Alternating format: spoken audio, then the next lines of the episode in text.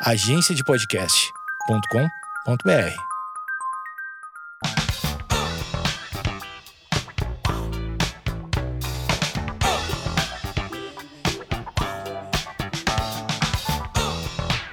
Estamos no ar e eu ainda estou desacostumada porque são muitos projetos paralelos e eu vou falar que estou num lugar, mas na verdade estou em outro. Se você está me vendo, você está no YouTube. Se você não está me vendo, você está no Spotify e outra plataforma de áudio que adoramos muito, lá que nossos podcasts se tornaram esses clássicos mundiais. E eu tenho a honra de trazer eles, Francisco Elombre, para eu ainda não sei que programa eu tô, mas eu vou me situar. O Chá das 4 e 20 músicas. Esse programa que teve um hiato muito grande e eu decidi voltar, porque é isso. O programa é meu, eu volto quando eu quiser. Olá, Matheus! Olá, Sebastião! Olá! É! Cadê o aplauso, gente? A produção Cadê o, ali. ali- cadê, cadê o- web aplauso, hein? Faltou, faltou. Vamos, clap, clap, clap, clap, clap. Primeiro, eu queria dizer muito obrigada pela presença de vocês. Eu acho que a gente estava há anos para gravar isso daqui. Eu até desisti do programa, apareci com outros projetos, mas eu voltei porque a pandemia é isso. A gente tem que se reinventar todo dia. Vocês estão se reinventando diariamente? Ai, Como é que tá isso da reinvenção?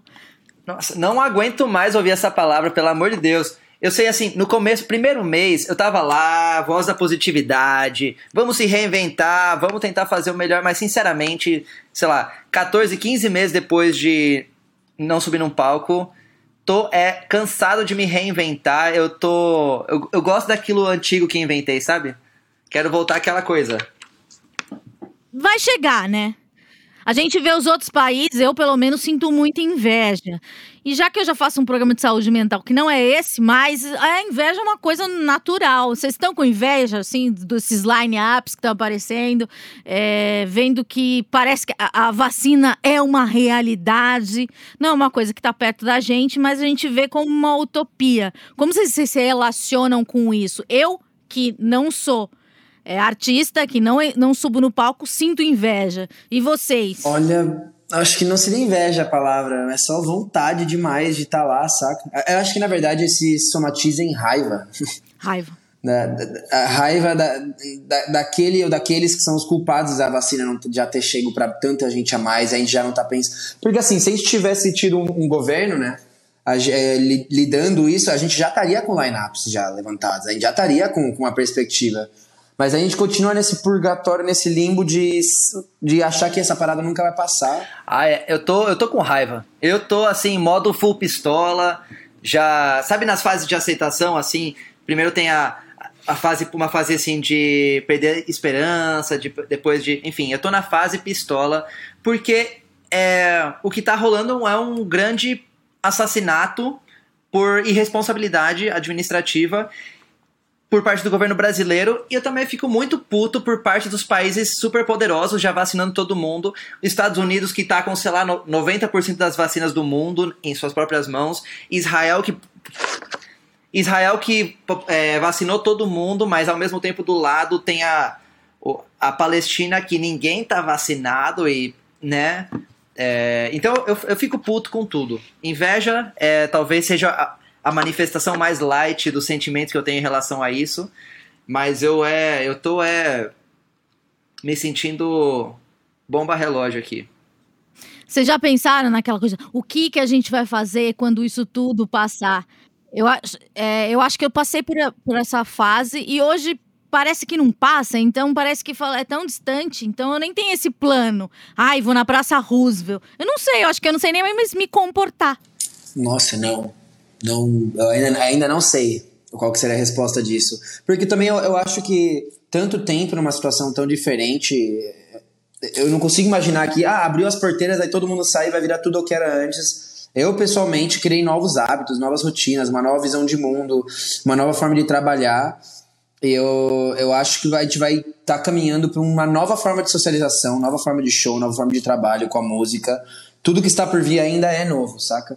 É, eu, é, mas assim, com certeza, acabando tendo, tendo me vacinado, a primeira coisa que eu vou querer fazer é é ver um monte de amigo e se abraçar, saca? Porque acho que essa é uma parada que eu, eu sinto muita falta de ver alguém e não ter o mínimo medo de de cara já, já ter aquela socialização, sabe? Tipo, falar oi pra uma amiga minha, dar um beijo no rosto, ou dar um abraço. É, a gente perdeu É, isso, né? isso sinto muita de falta. encostar, É. né? A gente, a gente era muito caloroso, né? Um oi sempre muito efusivo e agora aquela coisa tem um soquinho, que é uma coisa que não combina, né, com a gente. É, e vocês estão morando no interior por causa da pandemia ou já era um plano? Não, a gente tá aqui gravando o disco, na verdade a gente tá, tem feito desde o começo da pandemia sessões de imersão, assim, que duram mais ou menos um mês ou três semanas, parada assim, e para gravar um disco, para compor e gravar um disco. Então agora a gente tá na última sessão de imersão, ou uma das últimas, onde a gente tá acabando de gravar o disco, e o estúdio onde a gente tá gravando é um estúdio que tem uma casinha atrás, então a gente tá que nem hamster aqui, alojado, trabalhando, gravando e dormindo, cagando e comendo no mesmo lugar, todo mundo junto, é, em Piracicaba. Um Piracicaba salve tem pra Lab. Sounds que tá recebendo a gente.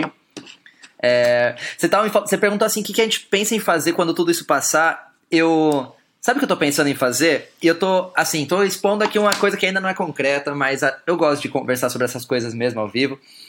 Eu tô achando que eu vou é, parar de pagar aluguel e assim que tudo isso passar, que eu tiver vacinado, vou entregar minha casa, vender as coisas e ficar na estrada.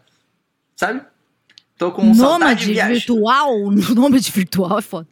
Eu acho, eu acho que sim, eu acho que sim. Quando tudo isso passar, vou voltar àquela, ao nomadismo. Tava aqui falando, já conversei muito aqui com minha parceira de vida, que tá aqui do meu lado, inclusive agora. E tô achando que quando tudo isso passar. Uma das melhores tatuadoras do Brasil, que do universo. E região. E região. Pir- Piracicaba e região. A grande Piracicaba não está preparada. não está preparada. É, e, uma coisa, outra coisa que é muito doida, a gente, é, você estava falando assim que a gente era muito calorento, assim. Pô, véi, a gente, sério, na frente de um show, tá prestes a começar aquele show e você sente aquele cheiro que você sabe qual cheiro que é. Você nem pergunta quem tava fumando e você já chega pega- pegando um, pedindo um, um bola. A gente fazia isso antes da Mas é pandemia. aqui. isso que nos uniu, não é mesmo? E que nos une. É verdade, né? Como é que vai ser agora com o novo protocolo? É uma questão, Eu não hein? sei. Eu não sei. Cada Nossa, um que saudade seu. de comprar uma breja de um cooler na rua. É, pegar um drink da pessoa desconhecida. Não pode. O seu amigo mais rico comprou o uísque, daí você vai dar um, um golpe ali?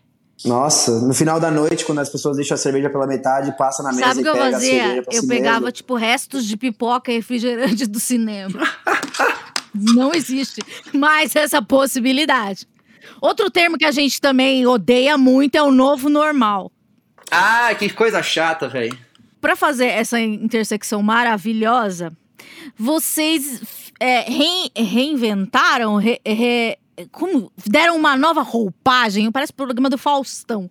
É, vocês deram uma nova roupagem a dois hits de Chico Buarque para a trilha sonora de é, um, um, um, um, filme chamado A Fantástica Fábrica de Golpes. Eu não falo, eu acho que isso daqui. Meu Deus, isso aqui é francês? É, Como é que foi essa essa revisitada na obra de, de Chico Buarque e duas músicas muito é, icônicas que são atemporais e, e, e, e aquela coisa também muito Faustão que eu vou falar agora que é soa muito atual, não é mesmo? é, eu acho que a, a gente recebeu esse convite, né? é, da galera da- da- do, do, do documentário. E por vários motivos pareceu super interessante fazer. Por- bom, primeiro porque é uma música que a gente respeita muito, a priori era para regravar Roda Viva. Mas Roda Viva é uma música cíclica, né? Que fala sobre esse, esse período cíclico onde por mais que você tenta fazer uma parada, a Roda Viva volta e a sempre se impor contra você, né? E isso é o Estado, isso é uma estrutura é, social, isso é várias coisas. Mas além disso, é, a música em si é, é cíclica. A gente está num momento que parece que, que foi a volta do ciclo completo de quando o Chico escreveu isso sabe? E além disso, Francisco Elombre vende um livro que fala sobre o que é o realismo mágico, né? Que também trata um pouco sobre a, a- a forma cíclica que a história é. E foi, de, foi de, de, de, um livro do Gabriel Garcia Marques que a gente pegou. Então, quando chegou esse convite, parecia que era um. Era para ser fazer, saca? E foi um baita convite. Muito, ah, fiquei muito honrado, especialmente porque a música ela é longa, são várias voltas, ela permite fazer de tudo, sabe? Tipo, da, da, a gente fez cada volta da música, a gente fez uma bachata, uma parte meio salsa, uma parte meio bossa nova, uma parte com as nossas vozes deu explorar um pouquinho de tudo que é Francisco Lomer nessa música, sabe? Tanto a parte política, tanto a parte musical, os diferentes lados da, da parte musical que a gente tem. E, e o nome da banda que tem a ver com o tema da música para mim. Então foi meio era para ser. Eu fiquei bem impressionado como as coisas se encaixaram sincronicamente assim.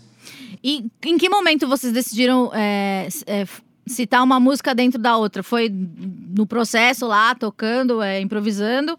Ou foi um insight, um sonho? Foi improvisando, na verdade, assim. É, pra ser sincero, a, a, gente, né, a música fala sobre isso, né? A roda viva que sempre volta a se impor. E, e, me deu vontade de criar algum lugar na música que tenha um tom de esperança, saca? Então a gente abriu esse espaço e começou a brisar e improvisando chegou nesse refrão que a roda girará, outro dia vai nascer, e aí só simplesmente casava a frase, apesar de vocês. Se a gente já tinha a liberação de, do, do Chico de regravar uma Ai, música, tem a fita jurídica, não botar mais né? uma música, né? Teve algum problema? É. E. Não, não, ele adorou. ele amou, ele assim, ouviu? acho que. Ouviu e amou. Gostou Não, muito inclusive, da versão. ouvindo essa versão agora, agora eu me custa a lembrar que não tem esse trecho na versão original, que eu acho que casou tão, veio tão naturalmente. É, achei que era pra ser. Ficou muito bom, muito bonito. Aqueles, né, falando da própria música. Ficou muito bonita. Olha, a música Pô, não é eu minha, amo, mas eu, amo essa amei. versão que a gente fez, cara. E você já viu o clipe? Ou, ou ainda não viu o clipe? Eu não vi o clipe. Ah, tá bonitão, hein? Também vai ficar bem. Tá bem assim. Numa pegada semelhante. Inspirado naquela cena do festival da música, do festival, né? Anos 60, aquela pegada, só que ao invés de ter público, são televisões nos olhando. É, tá bonito, tá, tá legal. E vocês. Vocês é, vocês têm. Ai, tem. Eu não vou lembrar o nome. Tem um clipe de vocês que é uma coisa bem. é, clown. Me façam lembrar. Que, que meu teatro. Tá com Ai, dó, que é tá meio com teatro, Deus. tem uma escola. Ai, eu tô, tô viajando. Peraí, Pera, é, chama Adrenalina, tem uma escola. Porque sempre quando eu vejo esse clipe, eu penso, será que eles se meteram? E olha só, surgiu a oportunidade de, de perguntar. Porque eu acho tão artístico. Tá com dólar, tá com Deus. Essa. Gente, eu não, eu não tava preparada pra, pra fazer essa pergunta, porque, tipo, não, não, não tinha pensado, na verdade. Mas é sempre quando acontece de, de, de, de passar o clipe, eu falo, nossa, quem será que é o doidão da banda? Que pegou essa. Que tem essa. Essa. Não sei, a maquiagem. E tem uma cena de escola, eu tô viajando total? Tem, né? Tem. Tem. Ah, escrevendo na, nas Hum, máquinas de escrever. escola Pode crer. Aham, isso. de escritório. Gente, é verdade. 2018, tá com dólar, tá com Deus. É, esse clipe eu acho muito bom. Vocês é, já tinham essa preocupação de, de, de fazer é, uma coisa, sei lá, um cross-media, uma coisa visual? Ah, a gente, a gente trabalha com. Bom, a gente não trabalha com. A gente é muito parceiro, muito amigo de muitas pessoas que trabalham com várias, várias artes, né? Várias frentes artísticas. E no caso especificamente de Tá com Dor, Tá com Deus, é uma dupla dinâmica chamada Los Pibes, que é a du- mesma dupla dinâmica que fez o clipe de, de Tempo a Sua Morada, de Matilha, é, até de La Pachanga. É, eles vieram com uma proposta muito inédita de tentar recriar um futuro distópico onde está tudo meio errado e convidaram um querido amigo, né, o Pietro, que fez, que encabeçou a, essa, essa montagem de máscaras. A gente chegou a, tipo, fazer máscaras de silicone, assim, pra... São vocês no clipe? É a gente. Ai, não sabia. É a gente debaixo de, de quilos e toneladas de maquiagem e tava me sentindo é, é, Ed Murphy, né? Que faz vários personagens Aham, em. aham. Professora Loprada? Esse mesmo. Aliás, para fazer essas máscaras de caracterização é um dos processos que mais deu aflição que eu já fiz. Assim, dá muita aflição, porque eles cobrem a tua cara com gesso molhado, né? Vai secando. E para você poder respirar, eles botam os canudinhos no nariz Pra, ou, ou vão abrindo espacinho, mas então vai secando, vai endurecendo e chega um ponto que você tá dentro de uma máscara de gesso sem conseguir abrir seu olho. E se o gesso tampar o canudinho, você para de respirar. Nossa, dá muita aflição, velho. Mas valeu a pena. Só que, cara, foi, foi aprendizado de como ficar estático é difícil. No, mais uma vez, sendo clichê pra caralho, soa muito atual. É, e, e, uma coisa, um, um, ponto alto assim da nossa carreira que eu achei incrível é que Tá com Dólar, Tá com Deus tem um dos reacts e reviews mais interessantes de toda a carreira da Francisco Elombre, que é... é você já viu é, bandas de K-pop reagindo a clipes? Não. Então, tem um, uma entrevista, um react incrível de uma banda de K-pop reagindo a Tá com Dólar, Tá com Deus, e é uma das é um dos melhores reacts assim que a gente já viu da nossa carreira. É, é muito bom, é muito bom. Depois, é, arrasta para cima para ver melhor. Boa. E aqui no Chá das 4 e 20 Músicas, a gente faz um, um, um passado pelo gosto musical da, da, da, das bandas e dos convidados. É, eu não vou conseguir falar das 20 músicas, infelizmente, porque vai ficar muito longo. Mas vocês podem conferir aqui embaixo, se você estiver vendo no YouTube, tem o link para você ouvir as músicas. Ou é, pode procurar no meu perfil é, oficial do, do Spotify, Amanda Ramalho, e lá tem todas as playlists de todo mundo. A Francisca Elombre é uma banda gigantesca. E temos integrantes que não compareceram à entrevista por motivo de força maior, que até porque eu acho que eu acho que eu não consigo dominar tantas telas, mas é, peraí. A Ju e o Andrei mandaram é, vídeos. Vocês sabem que músicas eles escolheram? Ou vai ser uma surpresa? Surpresa. Então vai. Andrei, vamos ver o que Andrei escolheu. Salve galera, beleza? Aqui é o Andrei, guitarrista da Francisco Olombre, e eu escolhi a música Remédio do Russo Passapusso para entrar nessa playlist de músicas que trazem uma lembrança, porque é uma música que marcou a gente muito quando a gente estava no nosso último ano morando em Campinas, junto na mesma casa. E é um disco que a gente, O Paraíso da Miragem, é um disco que a gente ouviu demais, demais mesmo. Então poderia escolher acho que qualquer música do disco para essa playlist. Mas eu escolhi Remédios também é uma música que, pô, faz muito sentido com o que a gente está passando hoje em dia. Assim como em toda a história da humanidade, estamos todos doentes. Mas é isso, um descasso e uma música foda que só traz lembrança boa pra gente. Por isso que eu escolho Remédio Russo Passapulso, um descasso e tamo junto. Muito obrigado. Mais uma vez, aquela frase soa muito atual. Então, vocês moravam na mesma residência, ouviam ouviam esse disco. É um disco de 2014 e já e de eu... 2014? É de 2014, segundo a minha pesquisa. Não, boto não... fé, pode crer. Mas carai, que doideira, parece tá. que foi de ontem. É verdade, né? É um tempão. E o Russo Passapulso, para quem não sabe, ele é vocalista do, da, do Baiana System. E ele é um projeto paralelo. Queria saber se vocês pensam, ou, ou se vocês têm projetos paralelos e como é que é isso na divisão? É, eu nunca tive banda, então a minha curiosidade, será, vocês sentam e falam, gente, eu vou gravar um disco sozinho? Ah, eu acho que é, Bom, em primeiro lugar, que excelente escolha de Andrei. De fato, é um disco que a gente ouviu muito. A gente, a Francisco começou pegando muita estrada junto. E no carro que a gente tinha, que era um carro old school, é, tinha um toca-discos, um, um toca-disco não, um toca-CD. Então, toda a música que a gente ouvia eram de CDs que a gente tinha na nossa casa, né? Então, dessa enfim, a gente ouvia muito CD inteiro junto. É, e do Russo foi um desses que nos acompanhou em muitas viagens, em muitos momentos. É, eu acho que essa questão de ter banda versus artista solista, no, a gente às vezes, isso vem acho que de uma velha escola de, de pensamento de música, aonde a pessoa tem que ter um relacionamento monogâmico é, com a música, com a criatividade, com os coletivos, com a parceria. No fundo, no fundo, eu sou um ser criativo, gosto de fazer música, gosto de me juntar com pessoas que eu gosto para fazer músicas. Mateu também, Ju também, Andrei também, Helena também, todos nós somos assim. É, a gente concentrou nossas forças nesse projeto que chama Francisco Elombre, que é um coletivo de várias pessoas muito criativas, né?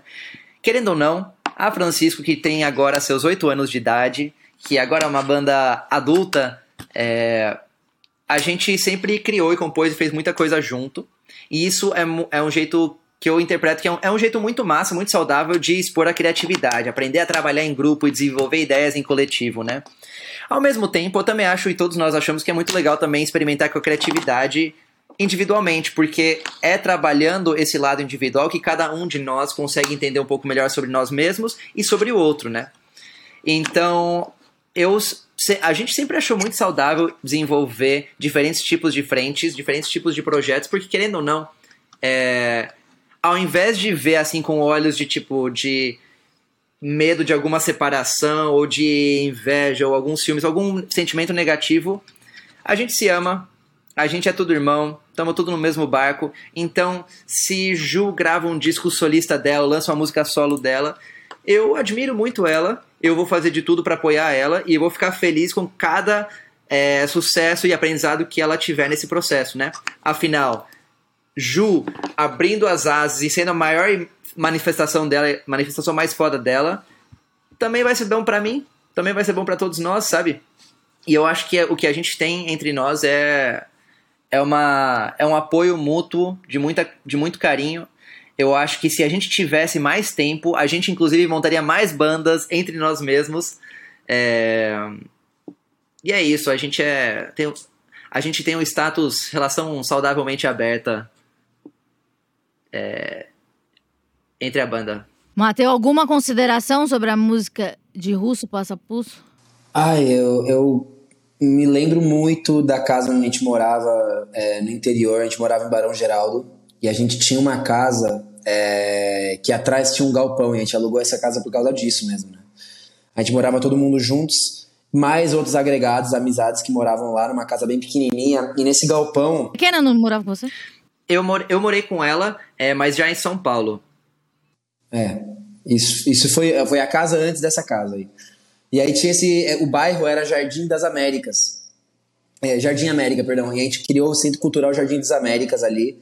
Então o tempo, tempo todo tinha um monte de gente passando, então tinha música o tempo todo tocando, e o disco do Russo Passa era no repeat. Uma coisa que eu adoro sobre esse disco é que parece que ele nasceu clássico, assim, você ouve as, as músicas e parece que são músicas clássicas de já 25 anos que a gente está cantando elas, e, e eu acho isso muito mágico do disco, né?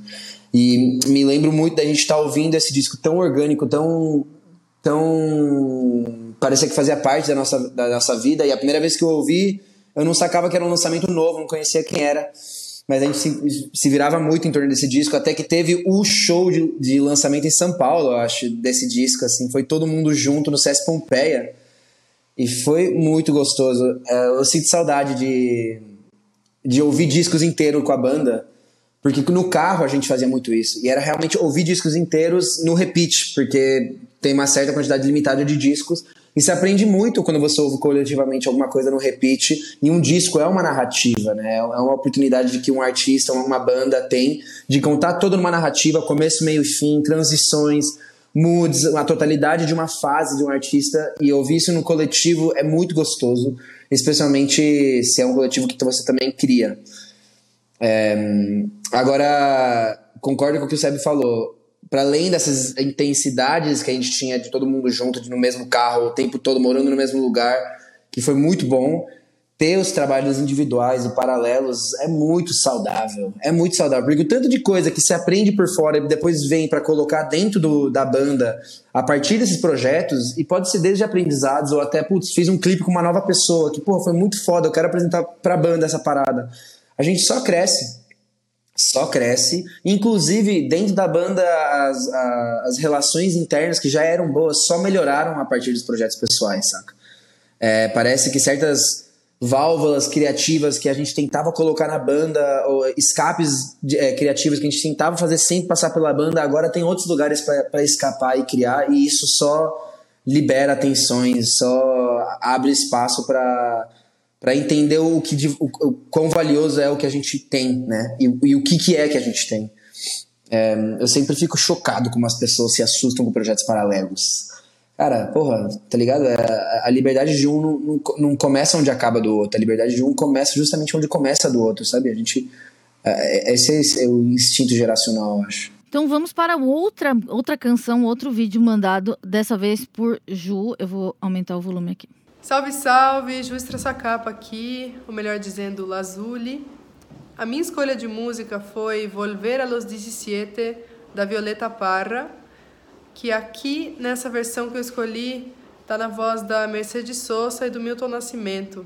É uma música que eu escolhi porque a minha mãe é, tocava violão e cantava, ela tinha uma voz muito bonita, ela tinha um timbre mais no registro contralto, assim, então mais grave, né? E ela tocava essa música e cantava e eu adorava, assim. Eu conheci música de outros lugares da América Latina pela minha família também, pela minha mãe, pelos meus tios e tias. E essa música me lembra muito ela.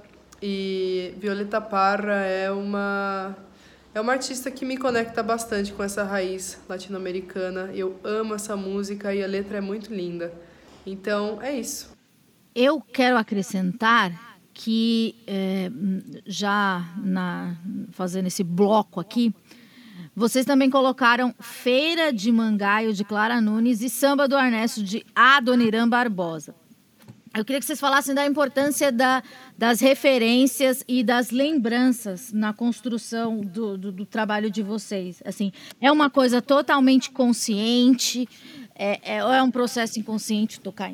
é um processo inconsciente. É, de repente vocês têm alguma coisa assim, poxa, minha mãe ouvia isso. Como é que vocês aplicam isso que a Ju falou é, na, na música de vocês?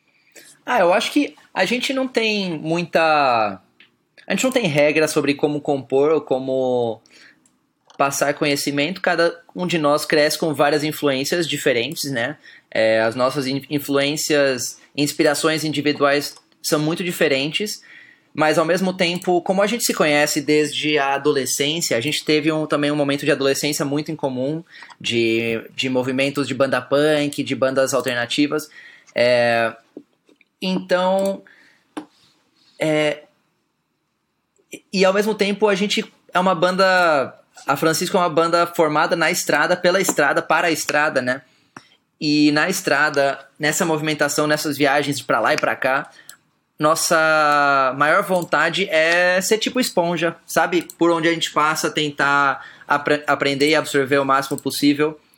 Então, eu acho que a gente subconsciente usa todas essas influências e inspirações para a gente compor na hora de compor junto, né? Querendo ou não, quando se compõe junto, quando se improvisa, tal qual no jazz, né? O improviso não é uma ideia que o cara tirou do cu, né? É uma coisa que ele estudou durante muito tempo e, portanto, tá tão na ponta da língua, na ponta dos dedos, né? E eu acho que na Francisco é assim, tipo, a gente gosta muito de estudar música coletiva, gosta muito de estudar diferentes manifestações, tanto o que cada um traz enquanto indivíduo, quanto aquilo que também a gente descobre junto, né? É, a gente também às vezes se propõe a propositalmente fazer experimentos de tal jeito. Então, se a gente está tendo alguma vivência que nos aproxima de uma cultura X, por exemplo, estamos no Chile, estamos passando uma época com uma galera compositora chilena, então bora tentar compor com, aquela, com aquilo que está sendo proposto lá por esse lugar, né?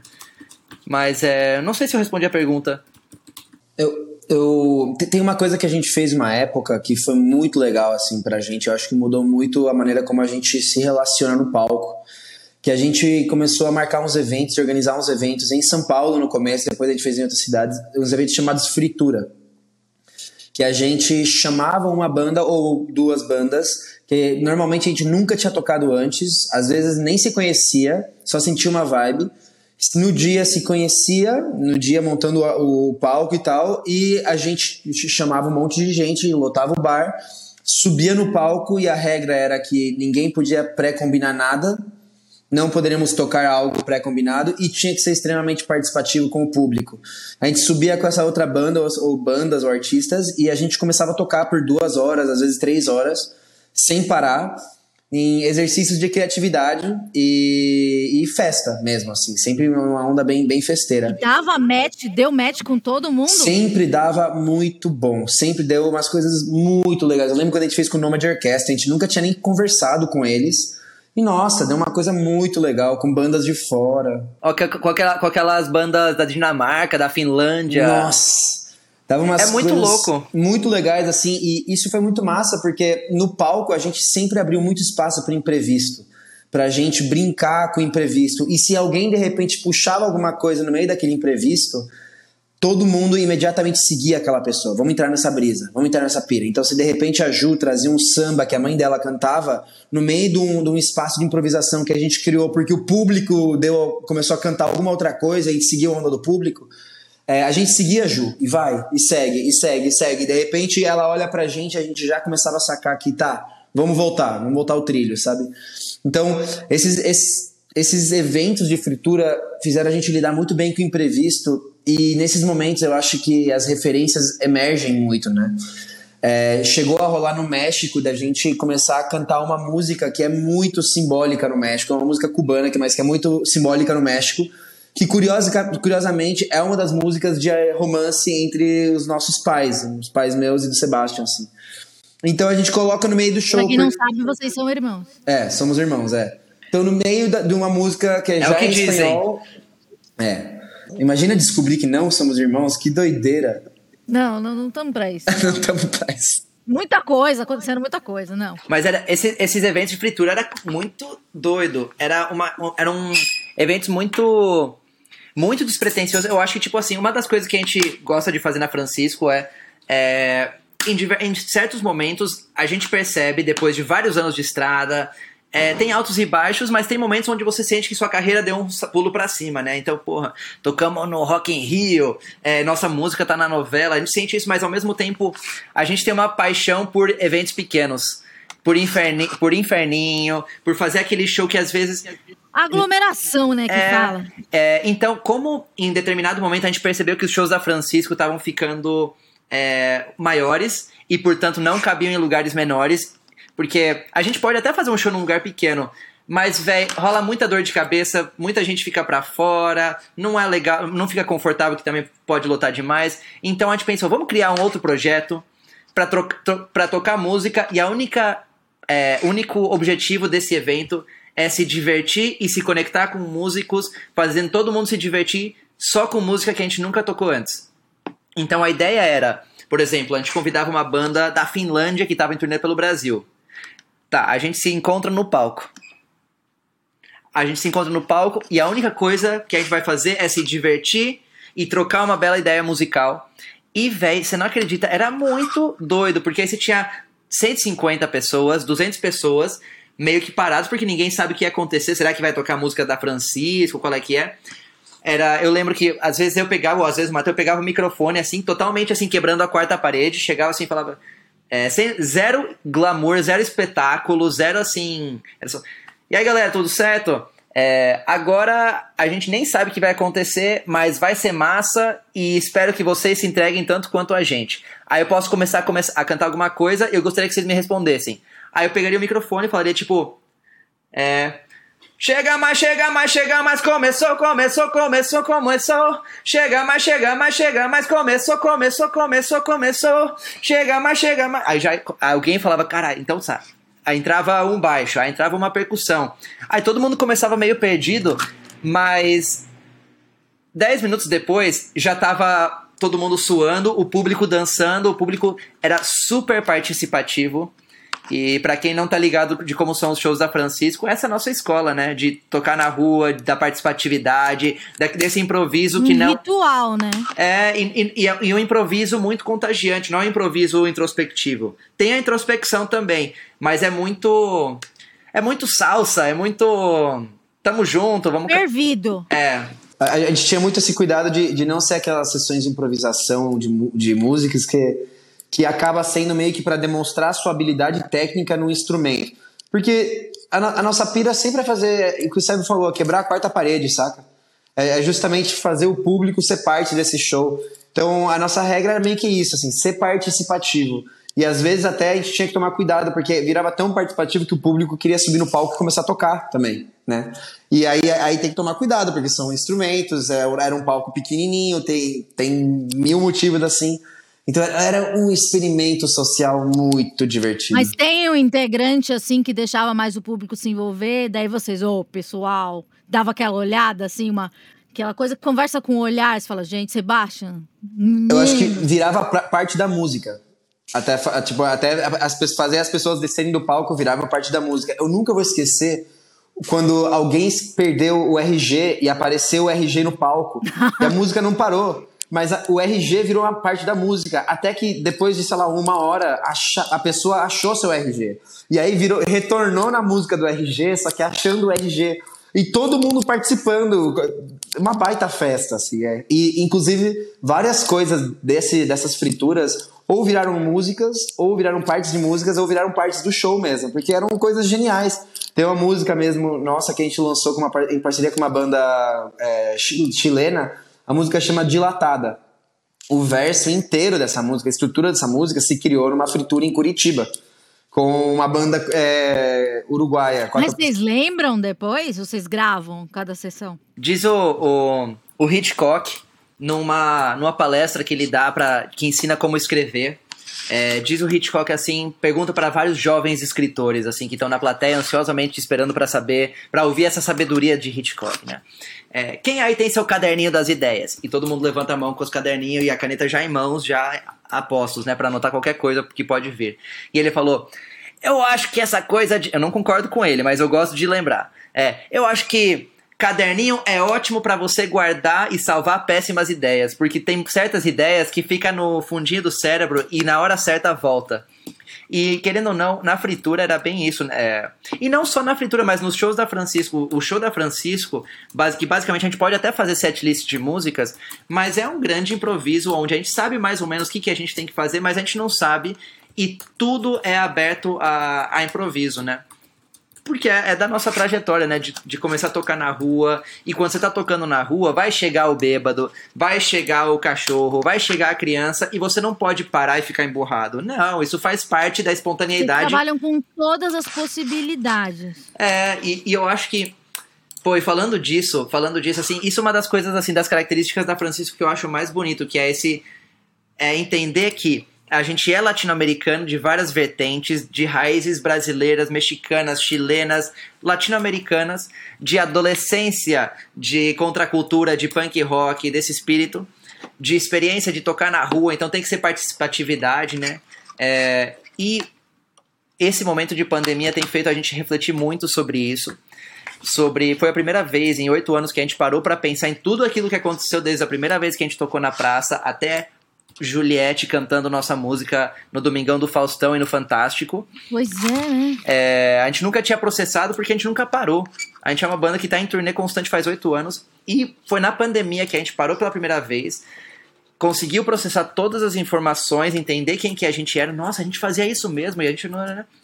E, e de- desse, dessa reflexão, dessa primeira reflexão em, em meses, em anos, quer dizer, é que nasceu um disco.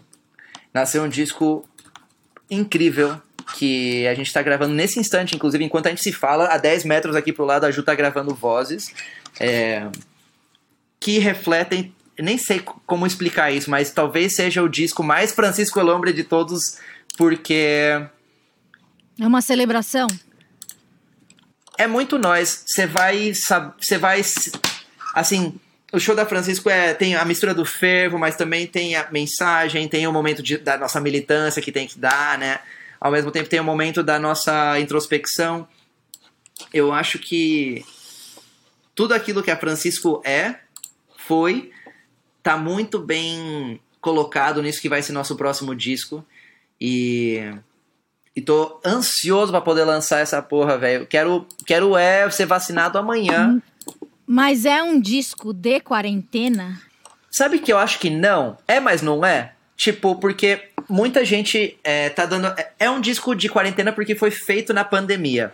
E eu acho que isso é uma coisa que, por mais que agora a gente ache que é batido, é um documento histórico, né? Um- é um registro Claro. histórico. Daqui a 20 anos a gente vai falar. Nossa, esse disco foi gravado naquela época. Então eu acho massa dizer que é um disco de- feito na pandemia, mas não é um disco consequente dos pensamentos da pandemia. É um disco que é consequente de uma banda de oito anos de estrada que parou pra fazer um disco e pela primeira vez não está. Parou real. Parou real. É, porque todos os discos que a gente fez, a gente nunca parou de fazer turnê. O Solta as Bruxas, a gente fazia turnê de quinta a segunda e gravava o disco de terça a quinta. Turnê de sexta a segunda, disco de terça a quinta. O Rasga Cabeça também, né? Então. É, mas Bom. enfim, eu já comecei a falar um monte disso, é que eu tô apaixonado por esse disco, aí eu não consigo, não consigo segurar, fico falando, Não. fico querendo falar, Uhum. velho, quero mostrar, esse disco tá incrível. Vocês falaram da Juliette. E eu. A primeira música que vocês colocaram foi Despacito. E eu não paro de cantar ela na cabeça. Vocês têm essa, essa, esse- essa questão? Porque eu sempre. Eu sou muito twitteira. Eu sempre coloco no Twitter. Que música tá passando agora na sua cabeça? Porque na minha cabeça ela sempre tá tocando uma música. Vocês têm isso? Toca uma, qual música tá tocando na sua cabeça agora, Matheus? Nossa, tá tocando um trecho de um solo de violão da música que a Ju tava gravando hoje mais cedo. Um solo de violão que tá na minha cabeça o dia inteiro. Que é.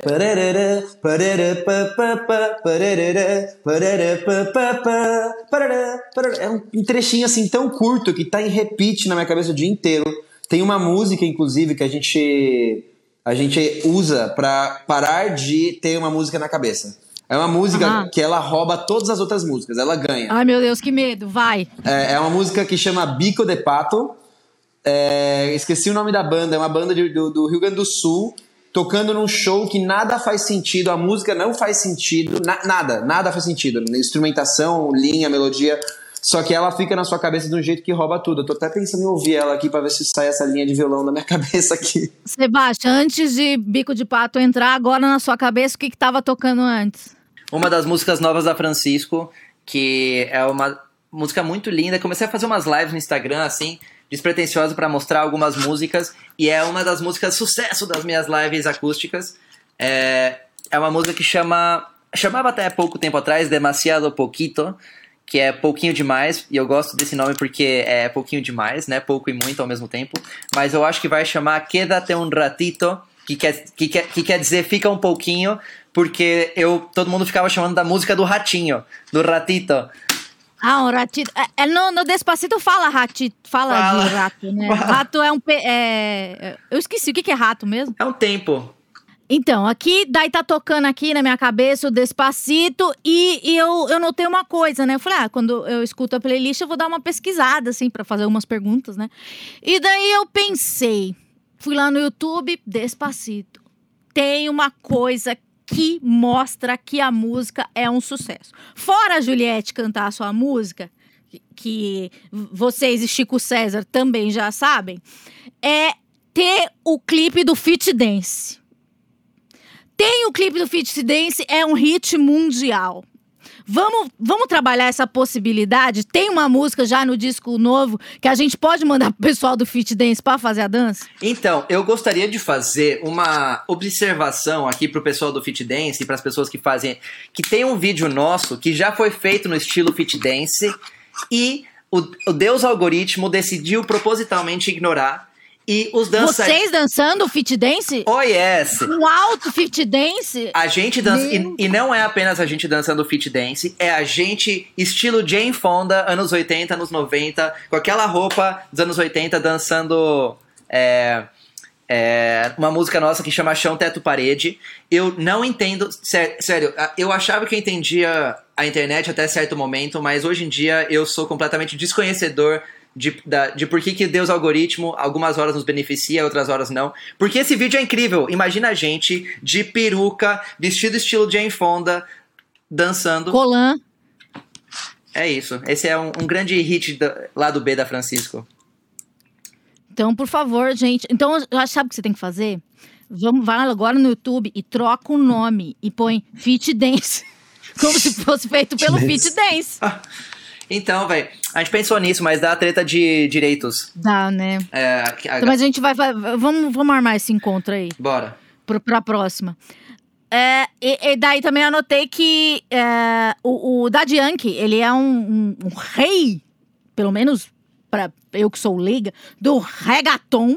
E a gente, era, a gente conhecia ele antes daquele outro sucesso que também vai tocar na sua cabeça de que tem que estar ouvindo, que é a gasolina. Dá-me mais gasolina, não sei o que da gasolina, que é um sucesso, é um negócio que fica na cabeça. Nossa. E, e no Brasil nunca foi, é, antes dessa música da gasolina, as músicas de língua espanhola não chegavam nesse nível de hit, fit dance.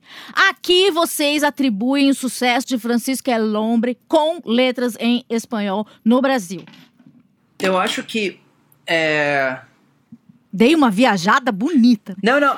É, mas Nossa, eu, eu É não eu- eu Eu esperava sou de pergunta. peixes, desculpa.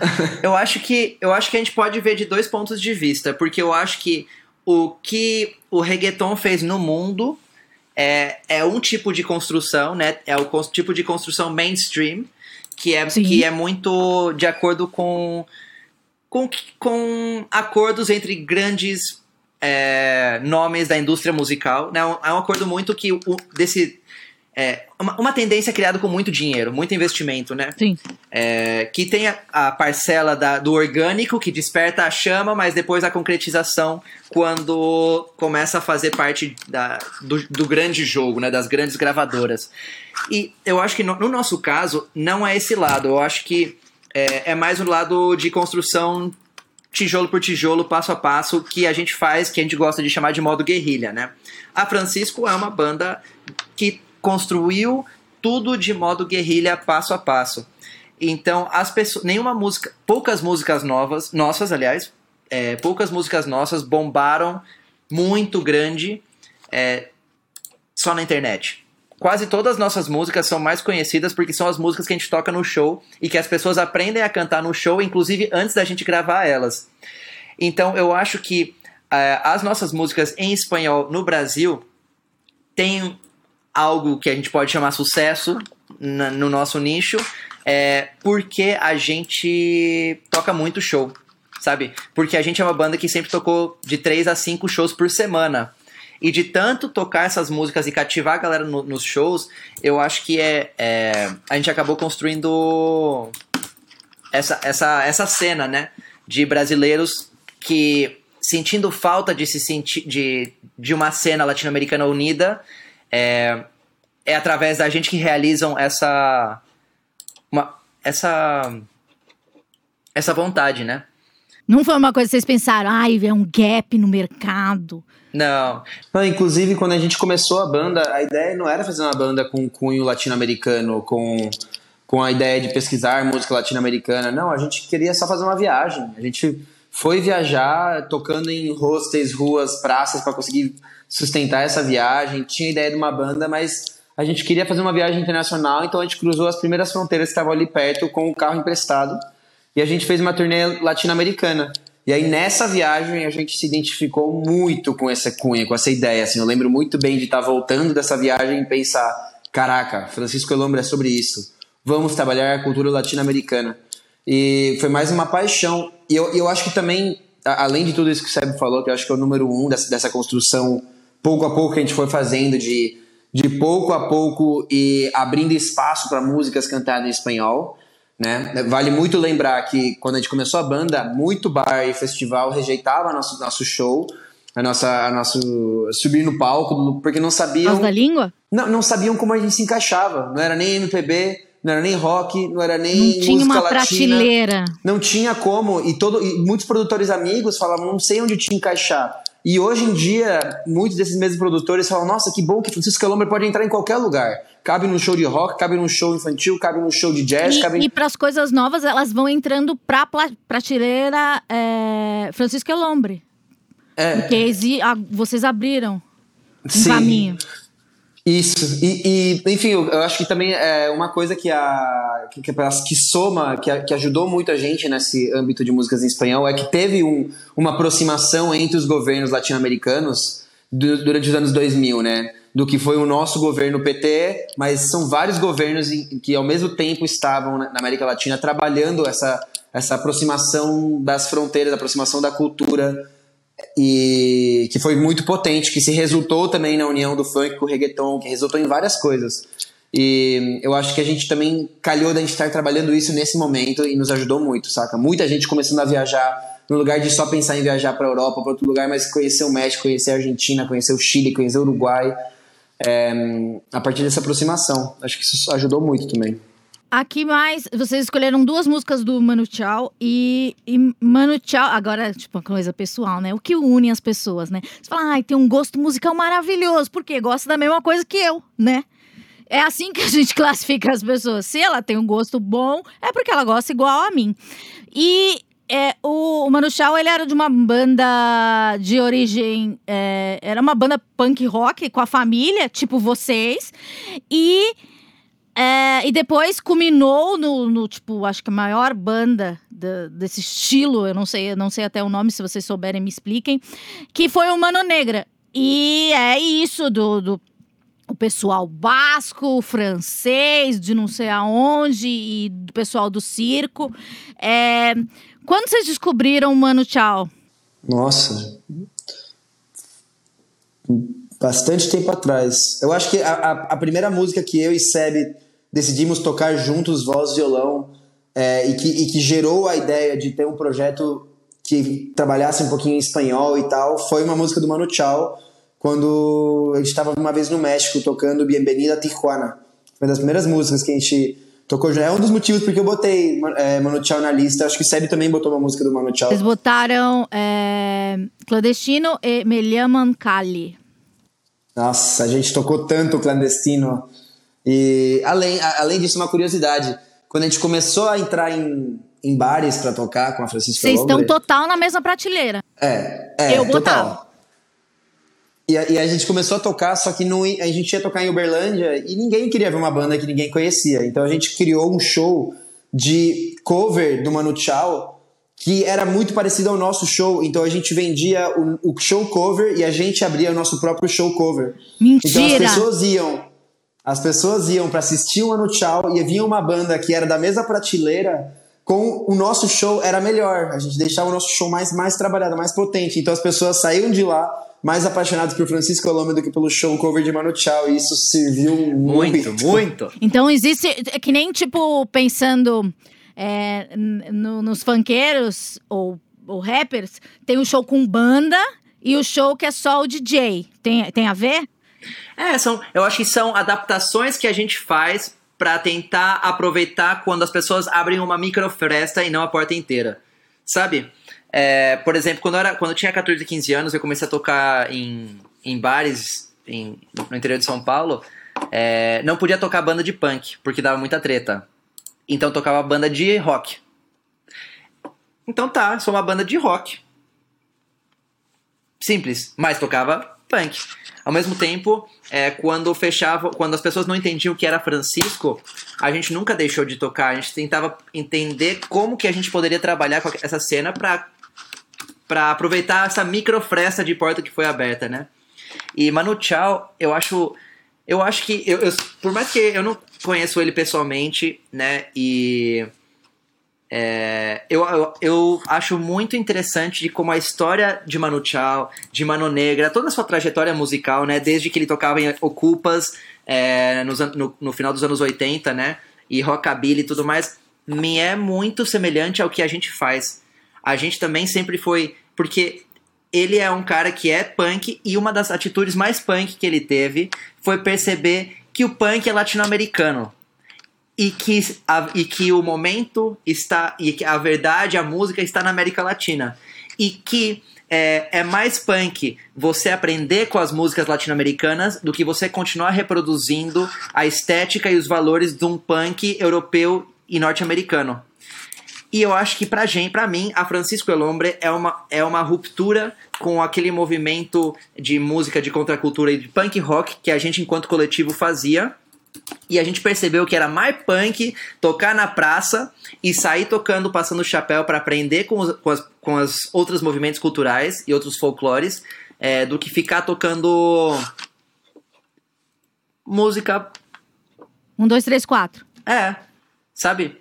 É, claro que, depois de oito anos viajando pela América Latina, tentando redescobrir a, América, a latino-americaneidade e entender e aprender com os movimentos, uma outra grande conclusão foi sacar que o rock é latino-americano. Pode Fale ser, mais sobre isso. pode ser que, o, que a semente tenha, sido, tenha vindo de outro país. Tenha vindo de um, dos Estados Unidos. Pode ser que tenha sua pitada é, na Europa. Mas o rock tá na América Latina faz 60 anos. Sabe? É, eu acho que. Se você for parar pra pensar, por exemplo, na cena punk, todo mundo acha que a primeira banda de punk rock é The Damned, é, é Death, é Sex Pistols, nada, nada, nada disso. Antes disso, no Peru, Los Psychos tava fazendo punk rock e ninguém fala sobre isso. Por quê? Porque pode ser que. é, porque o spotlight, o grande foco da indústria musical, sempre esteve nos Estados Unidos e na Europa. Mas não porque o spotlight não estivesse na América Latina, não quer dizer que não existia lá, inclusive desde antes.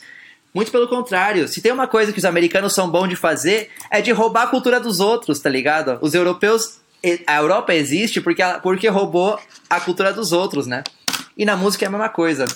E depois de, sei lá, uma década com a Francisco viajando pela América Latina sem parar e aprendendo com os diversos folclores e as culturas locais, um grande, um grande, é, uma grande conclusão foi sacar que o rock é latino-americano. É ver que na Argentina bandas de rock lotam estádios, sabe? Ver que E eles são muito. Os argentinos são muito apaixonados, né? É futebol pra eles. É, bandeirão. No Uruguai, quatro pesos de propina, nossa banda parceira, você cola nos shows deles e tem bandeirão. Tipo, é muito. Quatro pesos e propinas. É. Vamos procurar. Para encerrar, sim, tudo tem um final. Eu escolhi a última música e é da dona Onete. Quem escolheu essa música foi um de vocês? Eu queria que você desse uma aula de quem é Dona.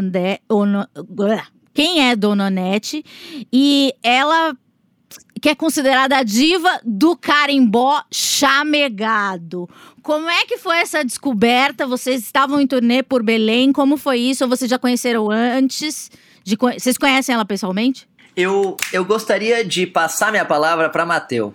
É, a gente conheceu a Dona Onete, bom, as músicas a gente já ouvia antes, mas a gente conheceu porque a gente tocou um show juntos no Circo Voador. E aí a gente teve a primeira aproximação. Depois disso eu comecei a criar uma relação própria com o Belém, assim, e várias vezes já encontrei ela. A Dona Onete em vários momentos já me aconselhou. Você considera Belém a cidade mais punk rock do Brasil? É que eu acho que ser mais punk rock ou menos punk rock não é o tipo de pergunta que se faz, eu acho, saca? Eu acho que não tem mais ou menos. Acho que é, é- É porque lá é tão lá.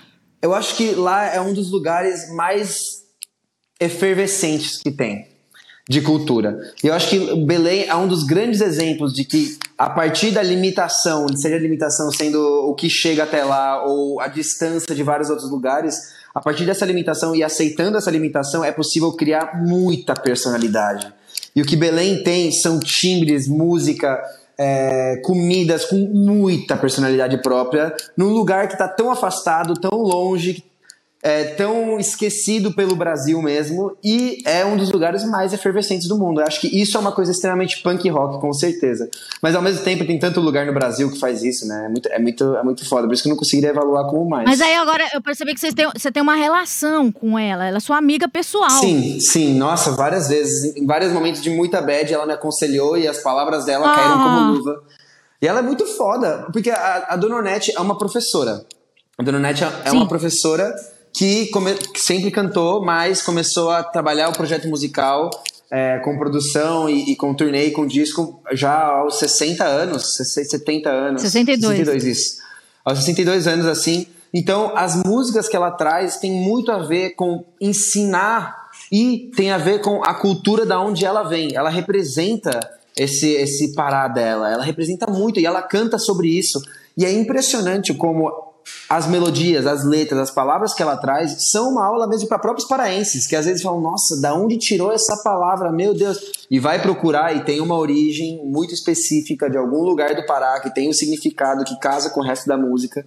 Ela é extremamente sábia e, e eu acho que o que faz dela muito é, atual, né? Isso é tão atual, é que ela faz questão, ela sempre fez questão de se misturar muito com a cena atual de Belém.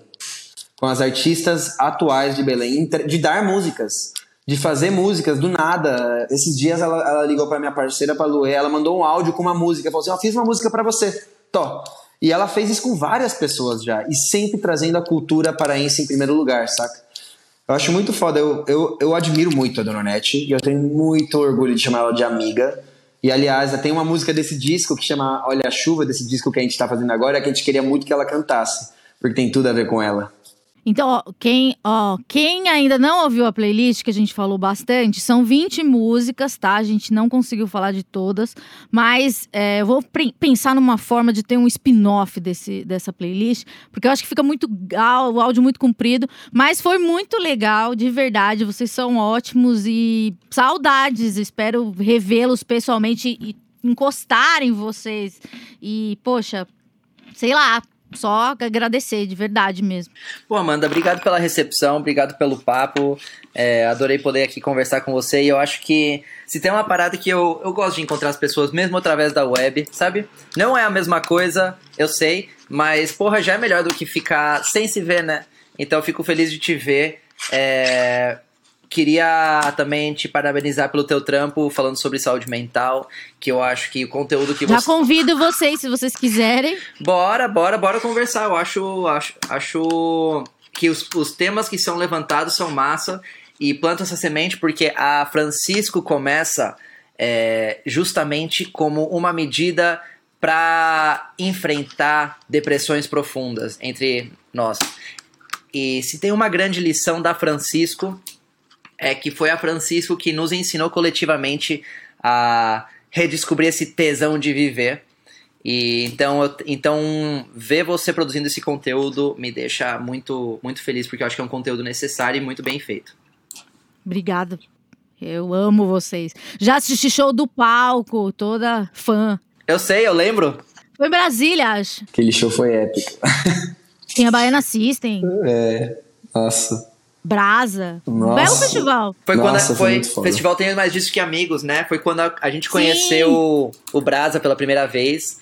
É... Foi, né? E depois vocês se tornaram muito próximos. E agora a gente tem um hit junto. O Daddy Yankee brasileiro, podemos assim dizer. Obrigada, gente. Espero encontrá-los em breve. E vamos pensar em alguma coisa para fazer no Esquizofrenóis, por favor, já que vocês já abriram essa porta. Massa. Tô aqui. Vocês falam tanto de fresta, tô aqui, né, na minha frestinha da saúde mental. Perfeito, perfeito. Eu realmente adoraria fazer parte desse projeto e, e obrigado, obrigado mesmo. Você é foda, Amanda. Que, que ah, prazer imagina, estar vocês aqui. lindos. Manda beijo pra todo mundo aí. E, sério, eu tô mó emocionada porque dá meio uma saudade, né? Fala, putz, que coisa, né? Fica uma coisa assim. Bom, gente, a gente volta a qualquer momento com o Chá das 4 e 20 músicas e toda semana com o Esquizofrenóis. E teremos eles, Francisco Elombre, também na saúde mental. Meu Deus, eu tô muito grande, eu não sei o que eu vou fazer. Daqui a pouco eu vou estar no Rock in Rio dos podcasts.